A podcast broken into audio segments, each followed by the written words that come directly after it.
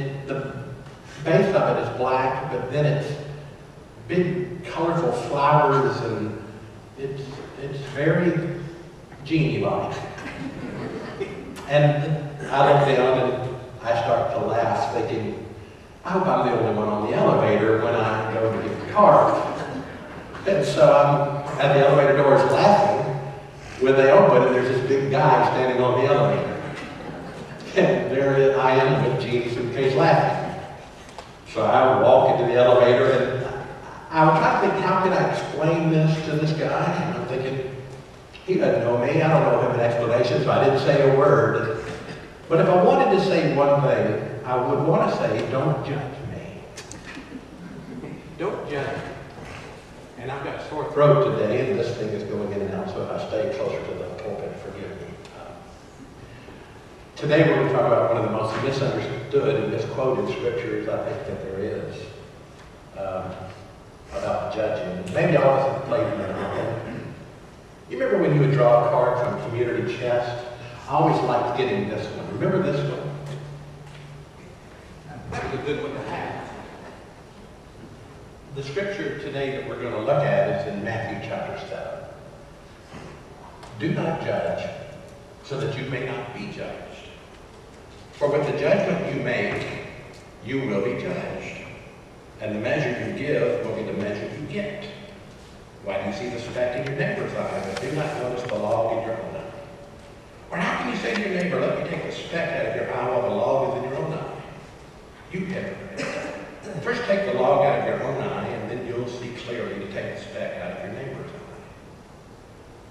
So, is that a get out of jail free card scripture? Can we live any old way we please without consequence? Are parents wrong when they judge their children's behavior? Today's world screams, don't tell me how to live, don't judge me. What's that mean? Let's pray together.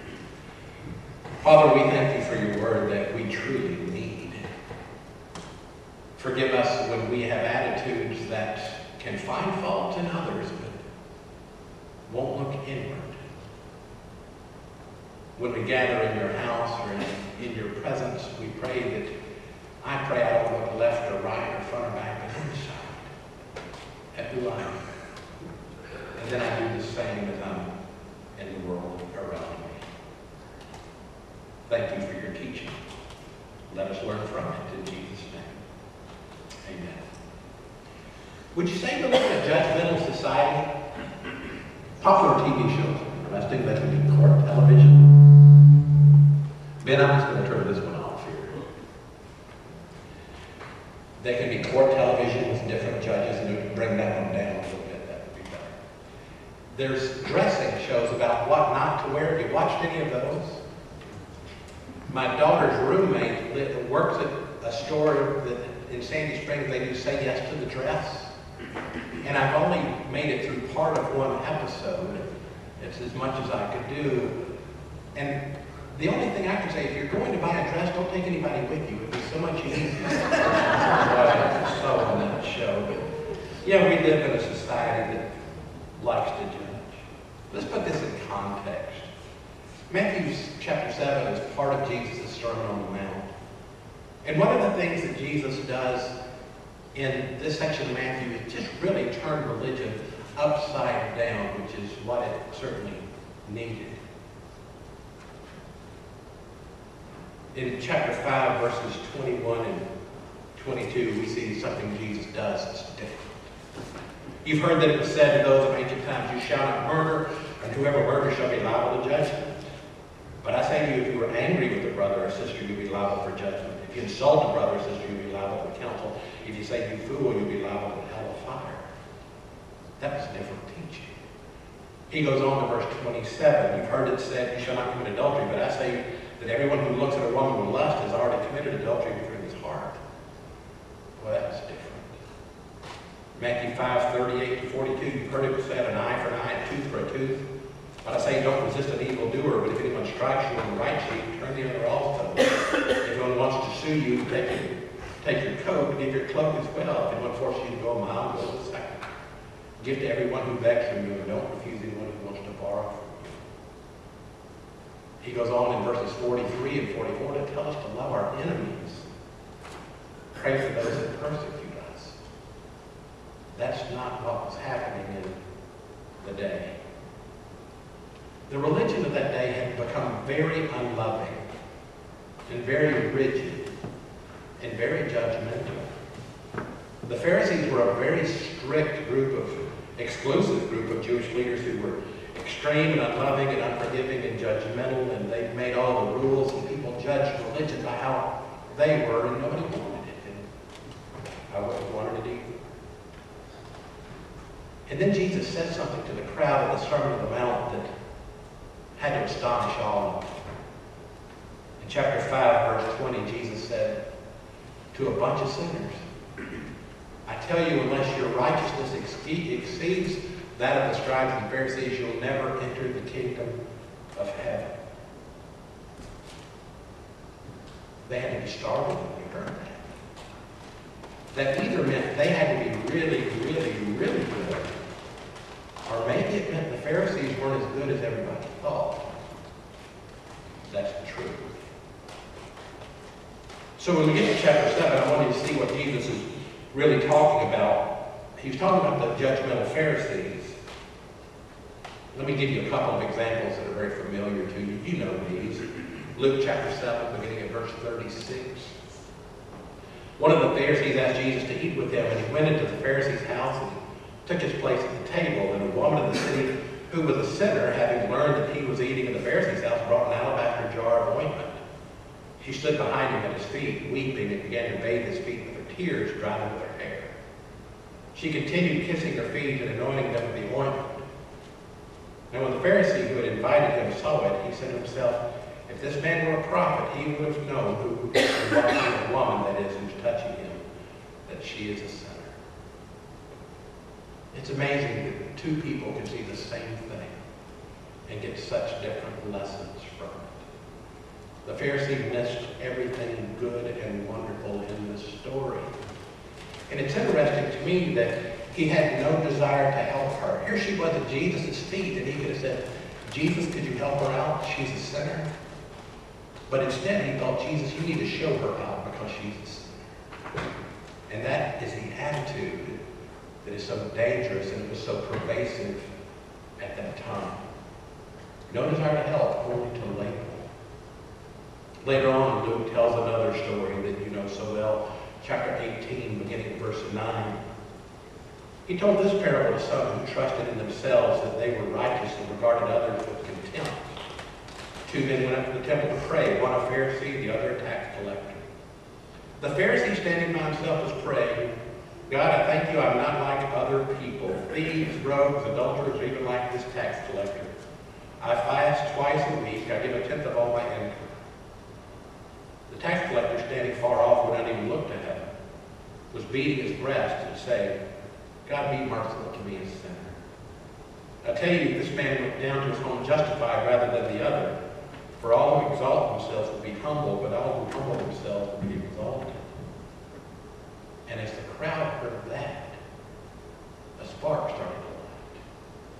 And a fire started to grow. And sinners like me began to think, there's hope.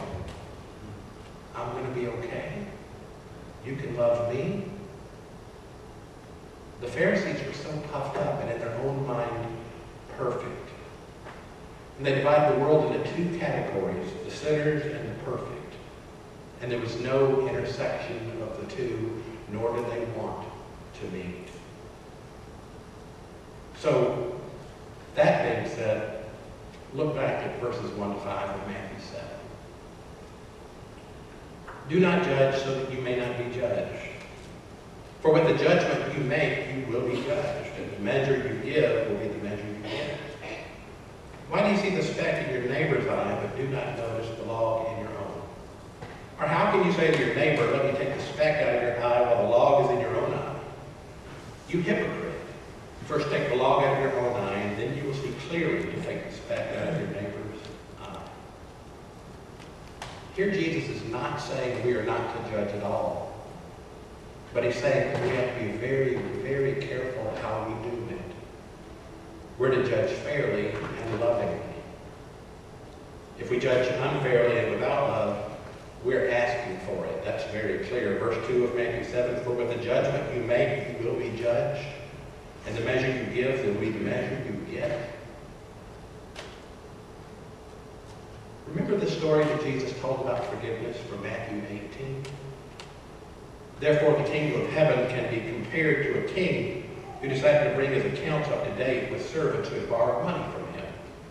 In the process, one of his debtors was brought in who owed him millions of dollars. He couldn't pay, so his master ordered him to be sold along with his wife, his children, and everything he owned to pay the debt. The man fell down before his master and begged him, Please be patient with me. I'll pay it all. His master was filled with pity for him, and he released him and forgave his debt. But when the man left the king, he went to a fellow servant who owed him a few thousand dollars. He grabbed him by the throat and demanded instant payment. His fellow servant fell down before him and begged for a little more time. Be patient with me, and I'll pay it, he pleaded. His creditor wouldn't wait. He had the man arrested and put in prison until the debt could be paid in full. When some of the other servants saw this, they were very upset, and they went to the king and told him everything that had happened. The king called in the man had forgiven him, and said, You evil servant, I forgave you that tremendous debt because you pleaded with me. Should you have mercy on your fellow servant just as I had mercy on you? Then the angry king sent the man to prison to be tortured until he paid his entire debt. That's what my heavenly Father will do to you if you refuse to forgive your brothers and sisters from your heart. That's a perfect example of unreasonable and unloving judgment. Somebody with a log in their eye trying to speck out another. So if our treatment of others is unreasonable, God promises that he'll take care of us in the same way. I don't want that. So how do you judge fairly? How do you do it in a correct way? That's what verses 3 to 5 are all about. Why do you see the speck in your neighbor's eye, but do not notice the log in your own? Or how can you say to your neighbor, let me take the speck out of your eye while the log is in your own eye? You hypocrite, first take the log out of your own eye, and then you will see clearly to take the speck out of your neighbor's eye.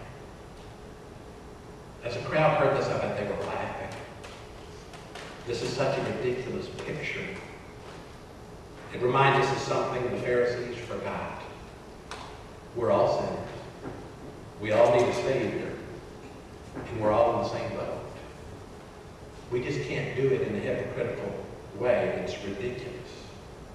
If I'm a parent, and my child comes home from school with a note that he or she used a four-letter word in class, and I cuss them out, we have a problem. But it happens all the time. Ever had an obese doctor tell you to lose weight? It's confusing. What this is saying is that we should really work on ourselves, and when we do that, when we see God in all aspects of our lives, we'll do much better in helping others. And that's what we're called to do. There are ways to judge people that help them, and are, there are ways to judge people that hurt them. When we use love and compassion, we do a much, much better job. A friend that rides with a group of Vietnam vet- veterans called the Patriot Guard. You've seen the Patriot Guard at military funerals and other events. In his time in the Midwest, he was uh, exposed to the protesters from the Westboro Baptist Church holding signs at funerals of fallen soldiers that they deserve to die. Other hideous things that they would do. And it really confused my friend who flirted with guy that wasn't real sure about his relationship. We had a lot of opportunity to talk about that and about who God is and how he loves us. At first, he thought, when somebody from that church dies, I'm going to go with my motorcycle buddies and cause a ruckus. And I understood that. And finally, when the pastor died, what, in the past year? My friend said, you know, I don't want to stoop to that level. I'm just going to pray for him. I was so proud of him. It's important to realize that when we view a situation, we might not have all the information. I remember a story I read several years ago. I'll never forget about a subway in New York. A man got on with three children, and the children were holy terrors. The man sat with his head in his hands, and the kids were roaming all over the train. It was pandemonium. And a passenger came to the man and said, These kids are terrible. Can't you do something? The man replied, Oh, I'm sorry. I'm their uncle. Their parents just died, and we just left the hospital, and I just guess we're not ourselves. The passenger never said another word. I can be so judgmental if I'm not careful. I've never had a beard or a mustache in my life. Our son Taylor could hold his breath and look like Yosemite Sam. I thought back to his days in college when he had long hair. I was not too happy. He looked like a hippie. That's my word. And he was the preacher's son. I didn't like it one